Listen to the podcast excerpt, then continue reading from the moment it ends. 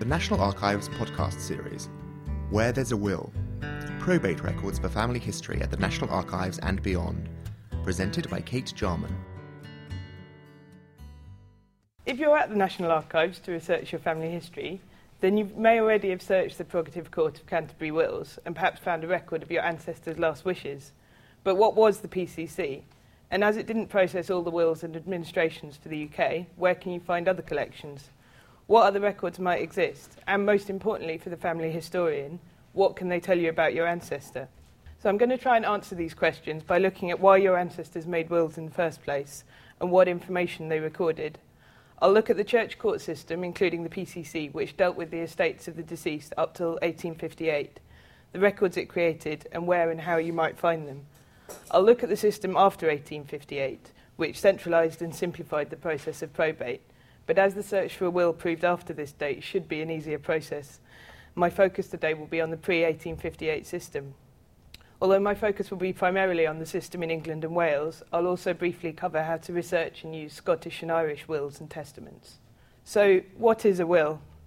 The Oxford English Dictionary defines a will as a person's formal declaration of his intention as to the disposal of his property or other matters to be performed after his death, most usually made in writing, or the document in which such intention is expressed. The person making the will is known as the testator. Hence, a person dying without having made a will is said to have died intestate or as an intestate. A will usually names a person or persons to carry out the terms of the will, known as an executor. The word testator clearly shares its origins with the word testament, so at this point it might be helpful to briefly examine the relationship between a will and a testament. I'm sure you'll all be familiar with the phrase last will and testament, which might seem like a bit of a tautology, in fact, although will and testament are interchangeable in modern legal usage, they're actually two different legal instruments. The will referred to the testator's real property or real estate, that is, land held by freehold, and the testament to their personal estate or personalty, essentially everything else, including money, debts, leases, goods, and chattels, as movable possessions. However, by the 16th century, both the will and testament are usually combined in a single document, so for the purposes of most family history research, this is what we're describing when we talk about wills.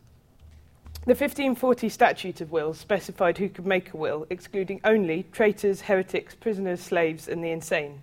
A slightly larger group of people, not included in this list, who were not able to leave property in a will, were married women, who were not recognised as separate legal beings from their husbands, and whose property automatically became his to dispose of upon marriage. Unless she was the Queen of England, who is exempt from this legal doctrine, or had been given special permission to do so by her husband, which was unusual, you can therefore be certain that a will made by a woman prior to the Married Women's Property Act of 1870 is that of a widow or a spinster, though these still account for roughly a quarter of all wills. Early wills tend to have only been left by wealthy gentry and aristocracy due to the expense of making and proving a will and the fewer possessions owned by the average individual. In general, people had far fewer possessions of value than they do today, and less disposable wealth. Wills became more common from the 16th century onwards due to increasing levels of literacy and the growth of a middle class with goods of sufficient value to bequeath in a will. Writers on morals also encouraged the making of wills to prevent dispute and social rifts, encouraging the testator to dispose of his property in ways that promoted peace and harmony amongst family, friends, and neighbours. Although wills were not exclusive to the middle and upper classes, most testators did have something of value to leave, although large numbers of serving soldiers and sailors, many of whom were quite poor, did also leave a will. However, the making of formal wills was far from universal, as, in the absence of a will, inheritance would follow the common law or, the, or a local customary law, and a person's possessions, such as they were, were often informally distributed without dispute following their death. In general, making a will was relatively uncommon, even up to the mid 19th century, and those that did would often leave it as late as possible to avoid the unnecessary expense of making changes and to ensure that it was their final wishes that were acted upon. Apart from younger and middle aged men with families to support, the mo- other two most common types of testator were the wealthy with complex business and landholding interests and family affairs, and elderly single women, whether widows or spinsters, who had no obvious heirs and wished to distribute a large number of small legacies amongst friends and relatives. In earlier centuries, there was also widely held superstition against making a will while still hale and hearty, meaning that those dying unexpectedly were often left intestate. Wealthy testators would usually have their wills drawn up by lawyers in much the same way as we would today, but valid wills could be drawn up by any literate person. Ordinary people might not have access to a trained lawyer and might well be illiterate, so in this case they could call upon a local figure with some experience of drawing up wills, such as a schoolmaster or a priest, to write the will for them. This was known as an attested will. The church was concerned to ensure that parishioners died in love and charity with all men, as the prayer book puts it. So it was considered a duty of clergymen to encourage and assist parishioners in drawing up wills. There were several books available in the 17th and 18th centuries, including many copies of the prayer book, which gave model forms of wills to be adapted as occasion demanded. This would usually involve an initial visit before the will was drawn up elsewhere. The will would then be read before the testator in the presence of witnesses for signing and sealing, and the testator's declaration that I publish this, my last will and testament. Often the scribe was called back later to add a codicil substitute beneficiaries, or otherwise alter the will. It was important to find someone both competent and trustworthy to reduce the chances of disputes leading to costly litigation after the testator's death. Not all wills were drawn up by a third party. A holographic will was written by the testator himself in his own hand and had to have been witnessed by at least three credible witnesses. A third and less common type of will was known as a nuncupative or spoken will. These were valid only when made in articulo mortis, on the point of death, when the testator was too gravely ill to write the will personally or employ someone else to do so. The testator was required to state his bequest verbally in front of three witnesses who were aware that he was making his will, and the will would be written down and signed by the witnesses as soon as possible after his death. Usually, these would be heard at the bedside, but not always. It is recorded in the Leeds probate records, for example, in the case of William Whalley of Leeds Shambles, who died from the plague in 1648, that the deceased published his will from his chamber window in the presence of us who stood in the courtyard. Due to their potential for causing disputes, these were made invalid in 1837, except for verbal declarations made by servicemen dying in action. However, in your own research, you may be more likely to find a copy of your ancestor's will made by the probate courts than the original document, in which case you will not find their signature or mark, and it may not be clear whether they wrote the will themselves. Original wills do survive amongst probate court records and in family collections in local archives, but the largest extant collections are the copies of wills made by the probate courts, which I'll discuss in a bit more detail shortly. As legal documents, often drawn up according to a published pro forma, wills tend to follow a standard form. They generally start with a preamble identifying the testator by name, residence, and occupation. This will be followed by a statement of their poor health but f- full mental capacity, such as being sick in body but sound in mind, or of full and perfect remembrance, included to fulfill the legal requirement of mental competence, and then often by a statement of their religious faith. This will usually be followed by their wishes for burial and the bequests of personal property, often including some form of charitable bequest or local benefaction, and of real estate if the testator held land. They then usually also name an executor or executors. Not all wills followed this format, but none were valid without the signature of the testator and witnesses or their mark where they were illiterate. Although they're usually relatively formulaic documents, wills are often unique resources for family history in recording the wishes and feelings of the testator. So, what can they tell you about your ancestor? They will usually, of course, tell you what the testator owned in more or less detail, from parcels of land to the furniture, like the infamous second best bed left by Shakespeare to his wife. But they can also provide rich detail about all aspects of your ancestor and the life they lived. Wills name on average 10 other people alongside the testator, making them a key source for researching family relationships. The first beneficiary is usually the widow or next of kin of the testator, with bequests made to other named beneficiaries within the immediate family whose relationship to the testator is usually stated. Wills often state the name of a daughter's husband, so knowing the date of a will can help narrow down the search for a marriage. Wills also state if children are minors, allowing inferences to be made about their ages. Remember that terms describing personal relationships are often described in a wider sense than the modern understanding. A brother or sister could be an in law, and a cousin might refer to any relative. Bequests may reveal other significant relationships in the testator's life, and it is often worth seeking out the wills of named beneficiaries as well. It may be helpful to draw yourself a small family tree to illustrate the relationships described in a will, particularly in the case of wealthier individuals who left many individual bequests. The descriptions, whilst a rich source for family history, can get a little confusing.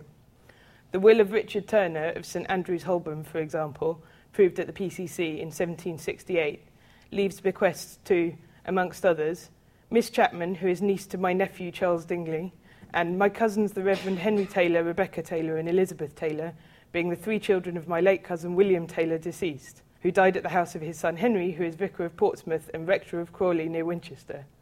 It is worth noting that the absence of a relative in a will may not indicate that they have been overlooked or snubbed by the testator.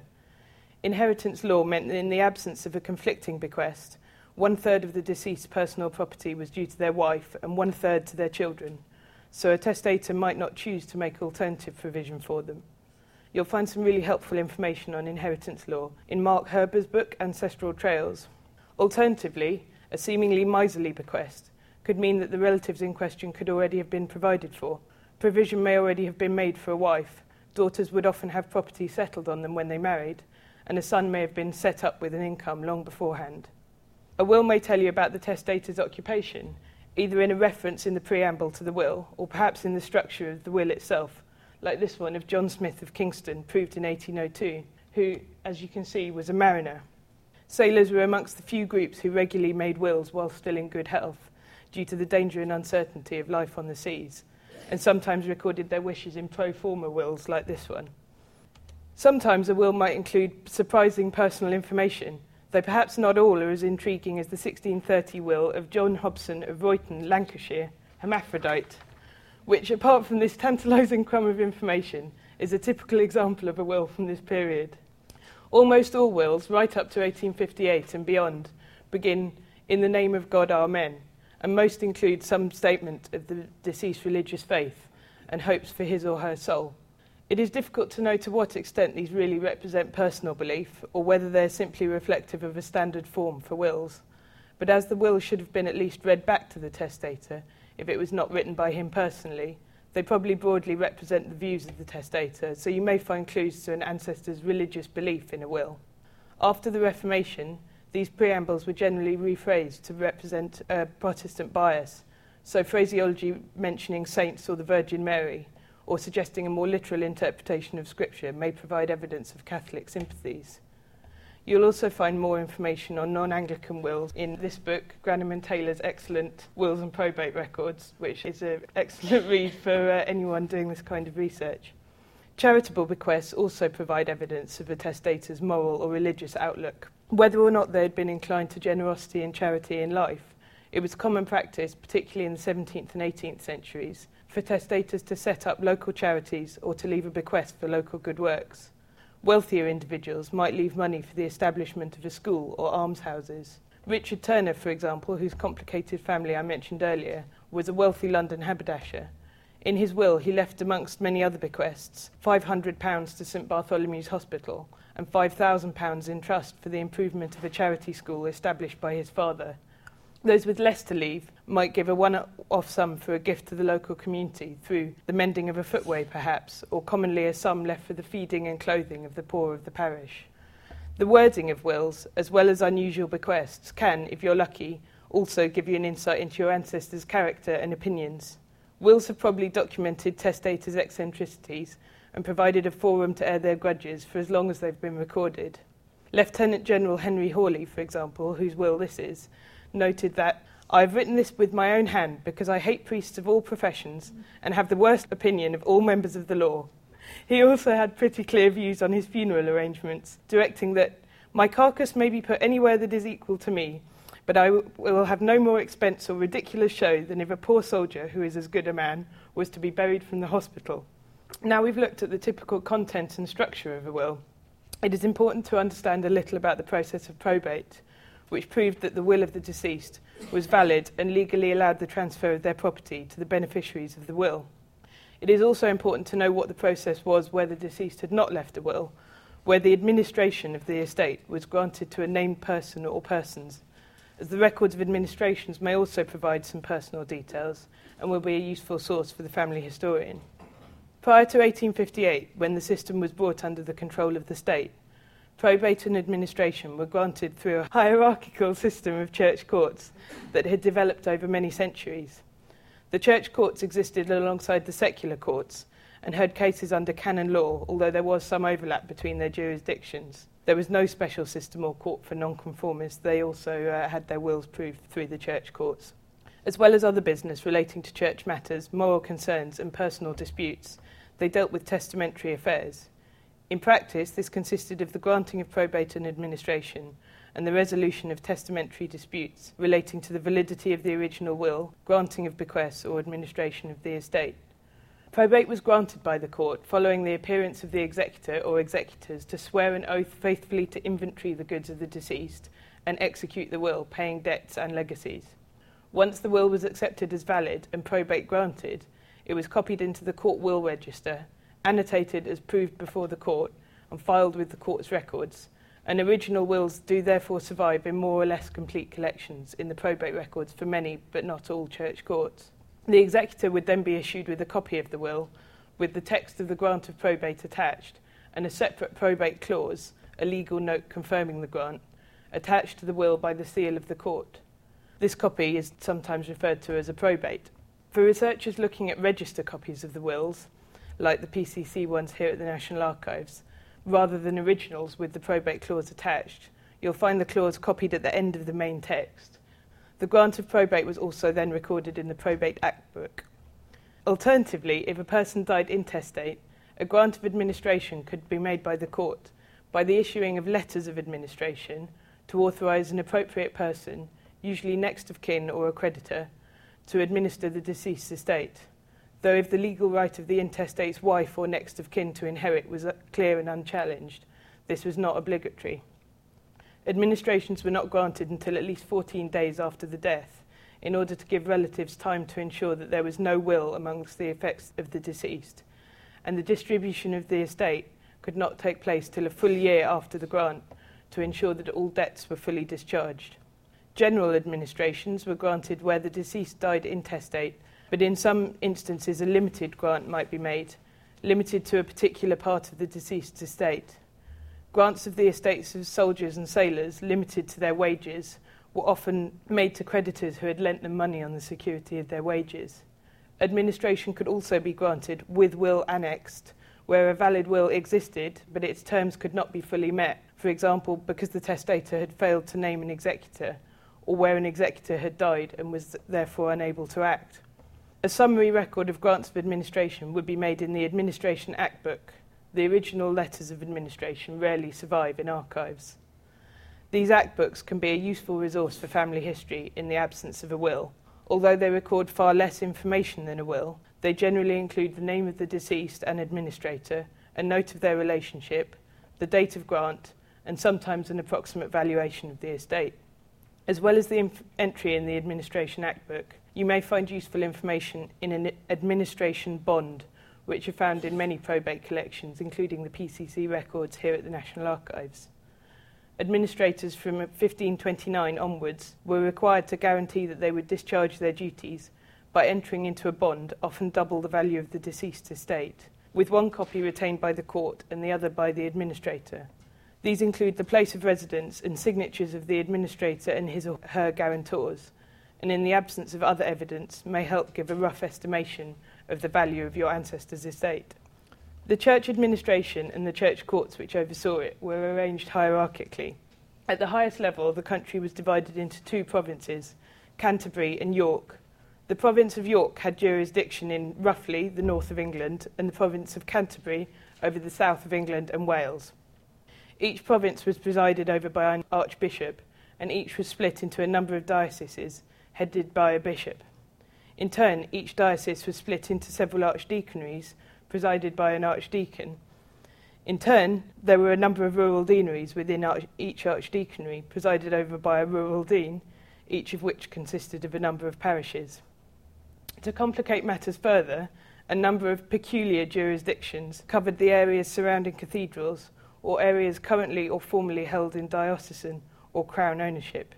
The courts which granted probate operated at provincial, diocesan, and archdeaconry level, as well as for individual peculiars.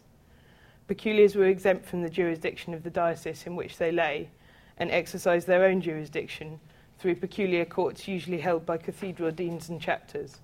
Before 1858, the amount of goods and property left by the deceased and where those goods were determined in which court a will was proved. As a rule of thumb, probate or administration would be granted at the lowest relevant court in the hierarchy, usually the Archdeacon's Court. So if a person held property in only one archdeaconry, his will would be proved at the relevant archdeacon's court. If he had goods in more than one archdeaconry, but all in the same diocese, probate would be sought at the bishop's court, known as a consistory court or a commissary court commissioned by the bishop. The rule of bona notabilia, or noteworthy goods, required that the estates of people with property totalling £5 or more, £10 for those in London, in more than one diocese should be dealt with by the provincial Archbishop's Court. Otherwise, a lower court should deal with it. The Archbishop's Courts for the provinces of York and Canterbury were known as the prerogative courts, from the prerogative of the Archbishop to grant probate and administration. Although the prerogative courts held equal jurisdictions over their respective province, the PCC exercised highest jurisdiction of all, dealing with wills relating to property in both provinces as well as appeals referred from York. The Prerogative Court of Canterbury was actually held in London, not Canterbury, at the courts known as Doctors' Commons.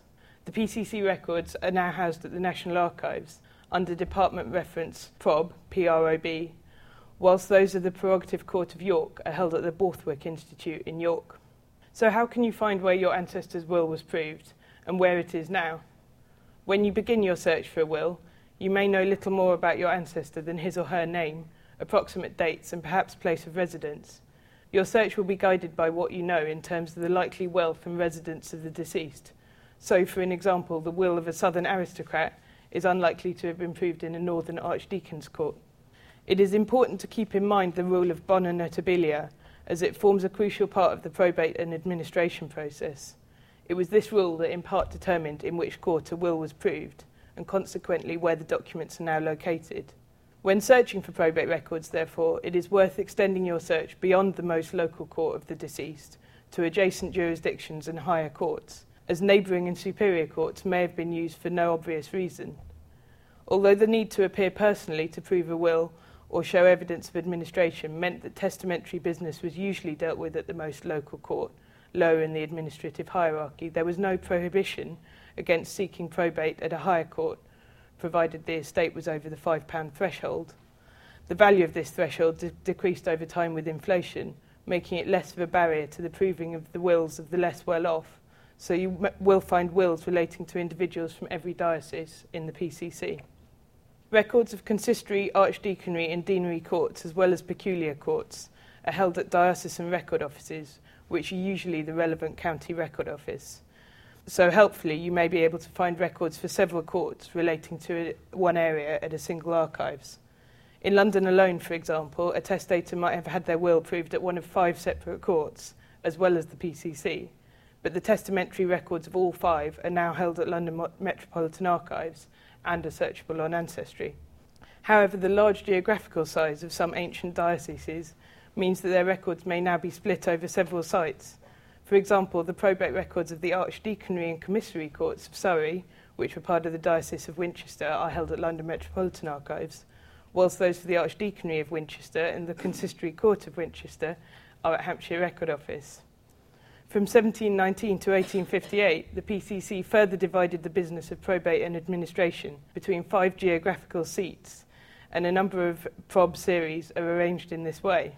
So this may all sound pretty complex, but there are a number, number of useful guides to the whereabouts of probate records held locally, including Grannum and Taylor's book, which I showed you earlier, and Gibson and Churchill's Probate Jurisdictions, which list the different courts that had jurisdiction over a specific parish or area, as well as where those records might now be found. There is also an invaluable online resource in the form of the Family Search Historical Maps tool, which allows you to search by place or parish name. Here I've put in Bury St Edmunds and lists relevant courts for that area under the jurisdictions tab. So you can see for Bury St Edmunds, St John, those are possible probate courts. And that's at maps.familysearch.org. If you're lucky enough to be able to trace your family history as far back as the 17th century, note that along with other changes in legal practice and record keeping brought in during the Commonwealth after the Civil War, the church courts, both local and provincial, were abolished, and a central court for probate of wills and granting administrations was established. The records of these courts were incorporated into those of the PCC after the Restoration. So, for a brief period from 1651 to 1660, all probate records for England and Wales should be held at the National Archives. Although, like, like anything in archives, that's not necessarily the case, as some Northern wills were instituted without proper probate and are held at the Borthwick Institute. So, how can you search for wills and other probate records for the PCC and for other church courts? The PCC wills, which are in series Prob 11, have been digitised and are downloadable on the National Archives website through Discovery you can find our research guide to wills and administrations before 1858 in the Looking for a Person section of the website and use the link in the guide to search the PCC wills by names. You click on Search Prerogative Court of Canterbury wills and you can search by name. Remember when searching probate records that the date given, in this case 24th of March 1759, is the date of the grant of probate or administration, not the date of death or the date of the will. Straightforward wills might take a couple of months to prove, but complicated or disputed estates could take many years, so you may need to extend your search over a period of years after the death of your ancestor. If your will wasn't proved at the PCC, once you've established the possible probate courts to search, the next step is to look for your testator in an index. Indexes have been published to most wills in local archives, and there are published will abstracts for many wills, which provide a detailed summary of the information in the will as well as indexes held at local archives. You can find copies of many in the library here at the National Archives, as well as the Society of Genealogists. You can also view many indexes on microfilm at the London Family History Centre, which is temporarily housed in the reading rooms here at Kew, in many cases alongside microfilm copies of the original probate documents. In particular, they hold microfilm copies of the uh, Prerogative Court of Canterbury, or PCY, record copy wills. Will indexes and abstracts are also increasingly searchable online. In particular, Origins.net is bringing together many collections of indexes and abstracts in their National Wills Index. This is a subscription site, but they now claim to include indexes for 90% of English counties, including the PCY, so it may be a very helpful resource if you're having difficulty locating a will. The genealogist also has a number of will indexes online. The importance of wills as a key resource for both local and family history has been recognised for many years, and some of these indexes were compiled long ago. Sadly, in a few cases, they remain the only record of a will. There are indexes and abstracts, for example, of wills proved in Somerset and Devon, many of which were destroyed by bombing in the Second World War. Many local record offices have integrated their will indexes into their online catalogue, making their probate records name searchable online and there have also been some fantastic projects to digitise local wills, such as the North East Inheritance Project of Durham and Northumberland probate records, and Wiltshire wills, amongst several other counties. Welsh probate records, including bonds and inventories, which I'll come to shortly, as well as wills, can be name searched and downloaded at the National Library of Wales website. If you've drawn a blank searching for a will, you may be looking for an administration in the Administration Act books For the PCC, there is no single comprehensive index to administrations, but you can look them up for different periods in a combination of published indexes and the indexes to wills proved and administrations in series Prob 12, arranged by year of the grant and then initial letter of the surname. The indexes provide references for the Administration Act books, which are in Prob 6, and Limited Administration Act books in Prob 7. The Act books, like some other church court records, are in Latin until 1733, but you should be able to ask staff here for advice if you're having problems understanding them. For other church courts, administrations are generally less well indexed than wills, and for many, a handwritten index arranged by the first letter of the intestate's surname may be the only means of locating the document. Administration bonds for the PCC were filed separately from the record of administration and are in series Prob 54 and Prob 46. Generally, bonds for the PCY and other probate courts are more easy to find as they're found together with the administration itself.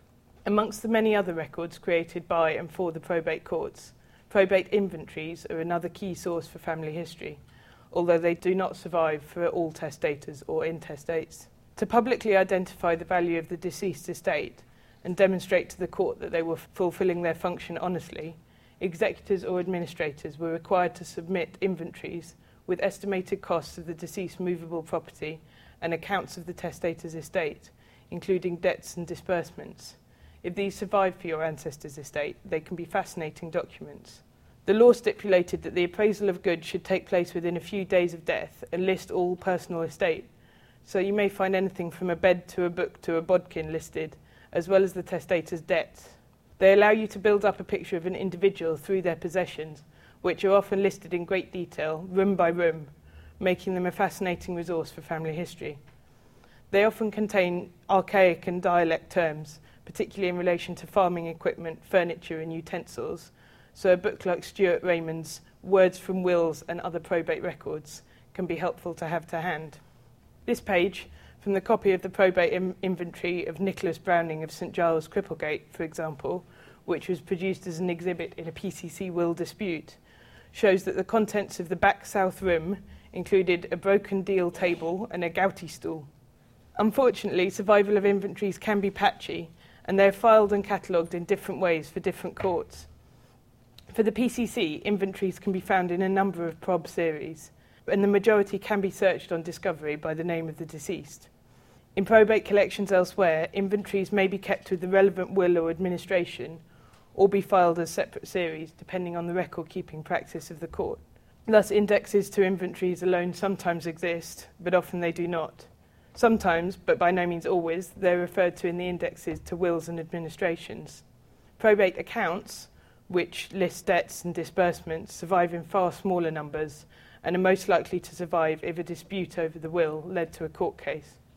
Wills or administrations might be disputed for a number of reasons, both before and after the granting of probate or letters of administration. These might include disputes over debts owed to or by the deceased, disputed inventories or accounts, or questions over the legal validity of a will or codicil, or further down the line, non payment of legacies by the executor. Although these disputes represent only a very small proportion of testators and administrators, the records are rich in detail about family relationships and ill will. You'll often find two members of the same family as plaintiff and respondent in testamentary litigation. Often, many witnesses or deponents were heard in each case, each giving their name, age, occupation, and residence.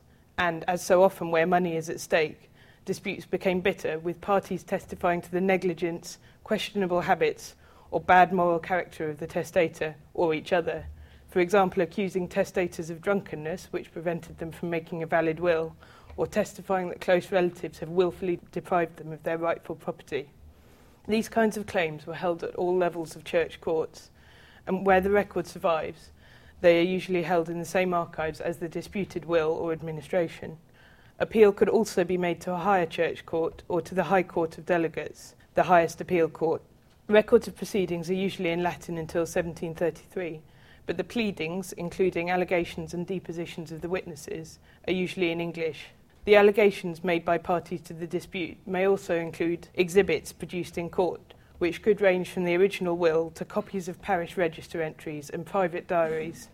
Records relating to disputes heard in the PCC are found across a number of series in Prob, with depositions divided into town depositions, those taken in London, and country depositions, those at, taken outside of London. Allegations, answers, and depositions, as well as case or cause papers, are indexed by name of the deceased and the parties to the dispute, either on discovery or in a paper index. For a guide to the PCC record series relating to disputes and the available indexes to look at if you think you, your will might have been disputed, again, see Grannum and Taylor's book. For litigation in other church courts, records of disputes may be catalogued only in more general terms, and you may need to search the church court testamentary dispute records by date. Disputes may have also ended up in the equity or common law courts rather than the relevant church court, particularly those relating to large and valuable estates. Chancery, the most important of the equity courts, generally heard cases relating to the interpretation of wills and matters arising out of their content, which could go on for some time, and in some cases, when they related to legacies or trusts affecting children and grandchildren, only commenced years after the grant of probate or administration. Chancery records are held at the National Archives, Department Reference C, and are catalogued by the names of the parties to a case. The common law courts, including the Court of King's Bench and the Court of Common Pleas, dealt with disputes concerning freehold land and other common law matters, and heard some will disputes too. The records of these courts are also at the National Archives in department references KB and CP respectively. Again, for a guide to relevant series within these court records and how to search them, Grannum and Taylor's book uh, has some useful tables. These records can be extremely rich in detail, though of course you must remember that there may be some distortion of the truth in the claims made by opposing parties. Deponents were required to give their age, occupation, place of residence, and place of birth, although ages are often imprecise, which can be a problem for family history researchers. To demonstrate the search process for dispute records and give an example of the detail and number of records you may find in a will dispute, I'm going to briefly look at the disputed will of William Eve of Loudwater or Louthwater, Rickmansworth, Middlesex. You can see a discovery search within the Prob 11 Wills series gives three results for this man two wills and a sentence. Reference to a sentence in probate records is an indication that the judge delivered a final judgment in a disputed case. There wasn't always a judgment, as sometimes the parties resolved their dispute without the issue of a judgment by the judge, and the church court acted merely as an arbitrator in those cases. For the PCC records, the sentences are filed with the copy wills in Prob 11 and are available online through Discovery. The sentence was delivered a full six years after the proving of the will, which itself was several years after William Eve's death. So it looks like this was a lengthy case. So, extending the search to all the PCC records outside of Prob 11, we can see that the dispute was of Burrows v. Belch, and there are allegations relating to the dispute in other series within Prob, besides the sentence, which was with the will in Prob 11.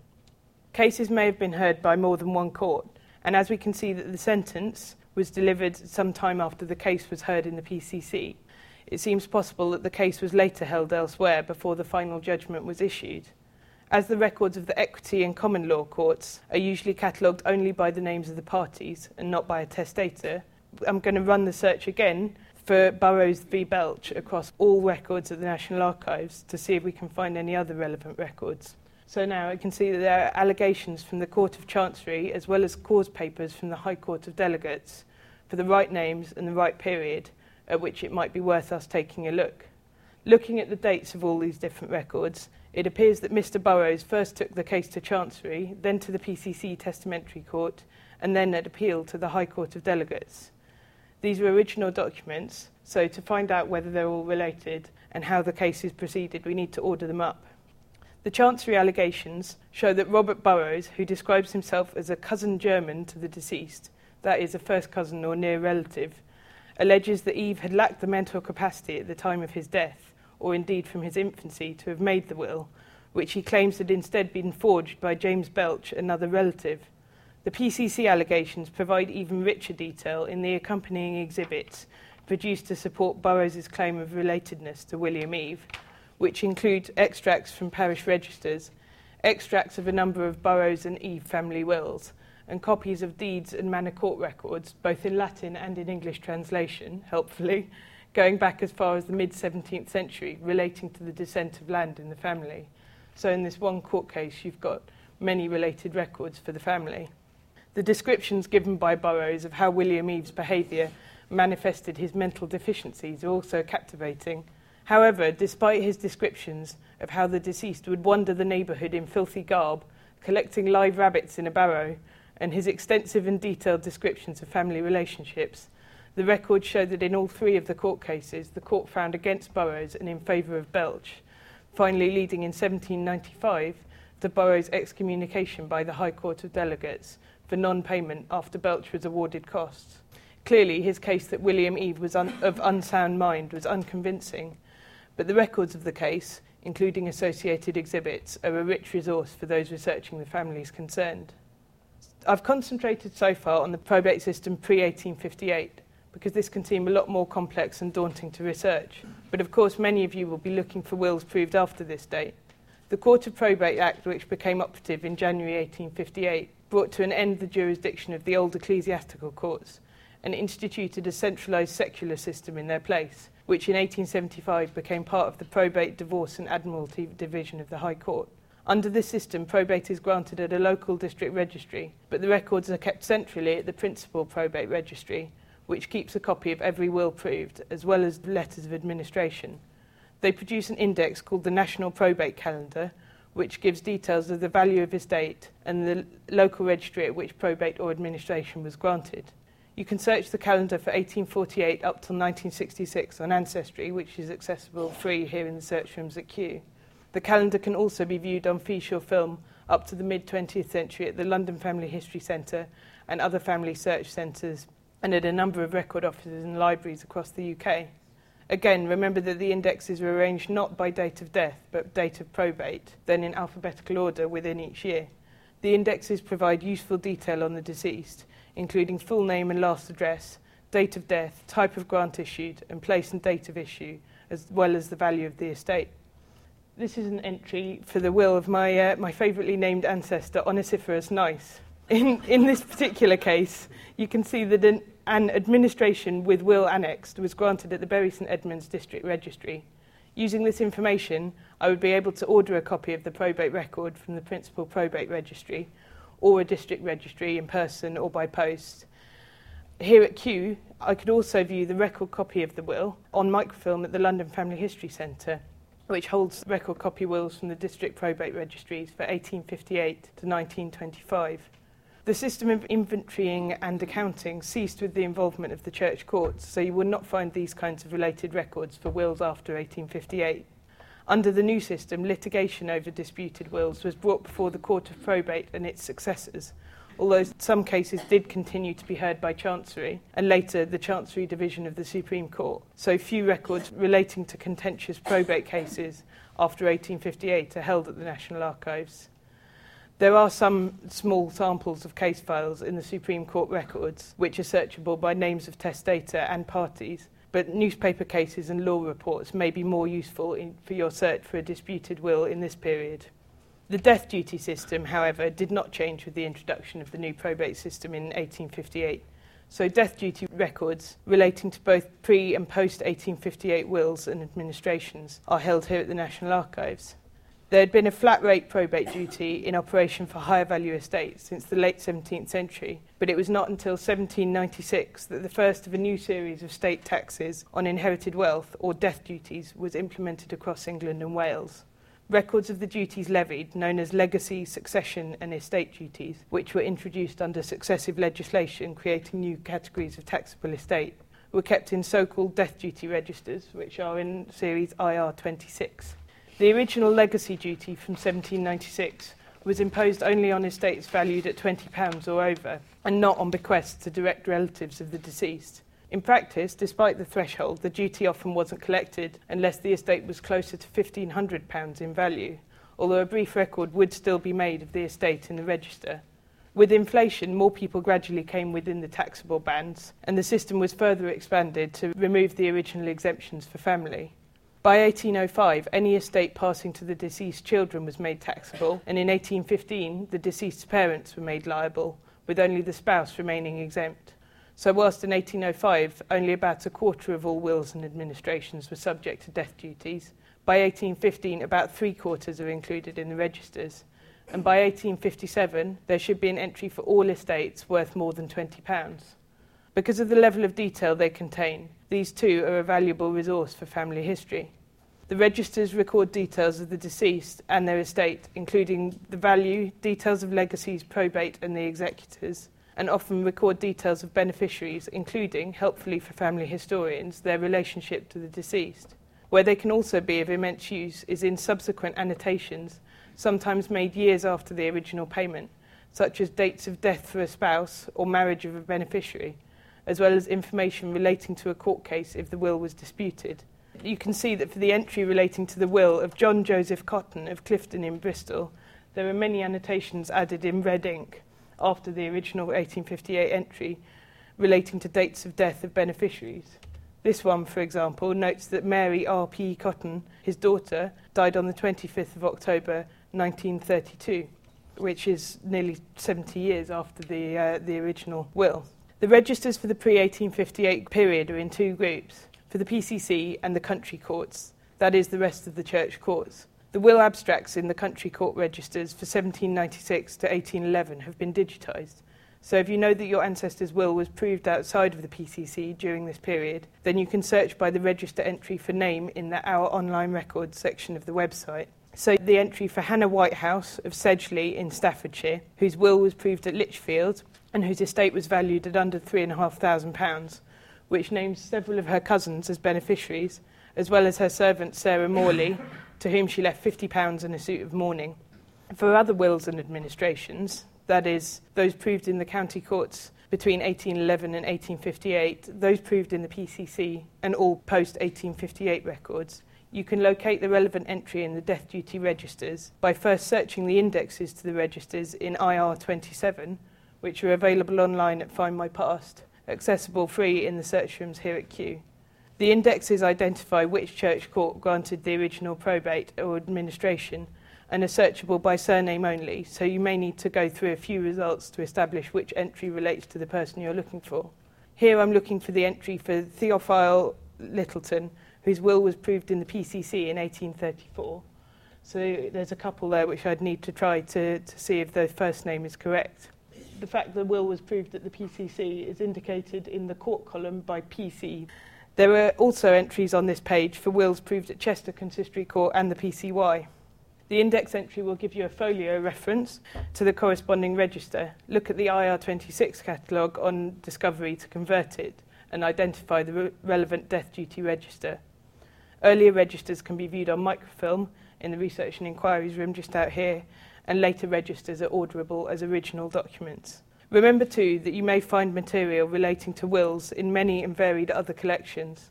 Extracts of a will may have been recorded in parish records if they included a charitable bequest, or may have been enrolled in legal papers. The wills of men serving in the military were sometimes deposited with their authorities, so there are collections of soldiers' and sailors' wills in both the War Office and Admiralty collections here at the National Archives. There is also some probate material for former British consulates held here at Kew in the Foreign Office series, with a name index available in the library.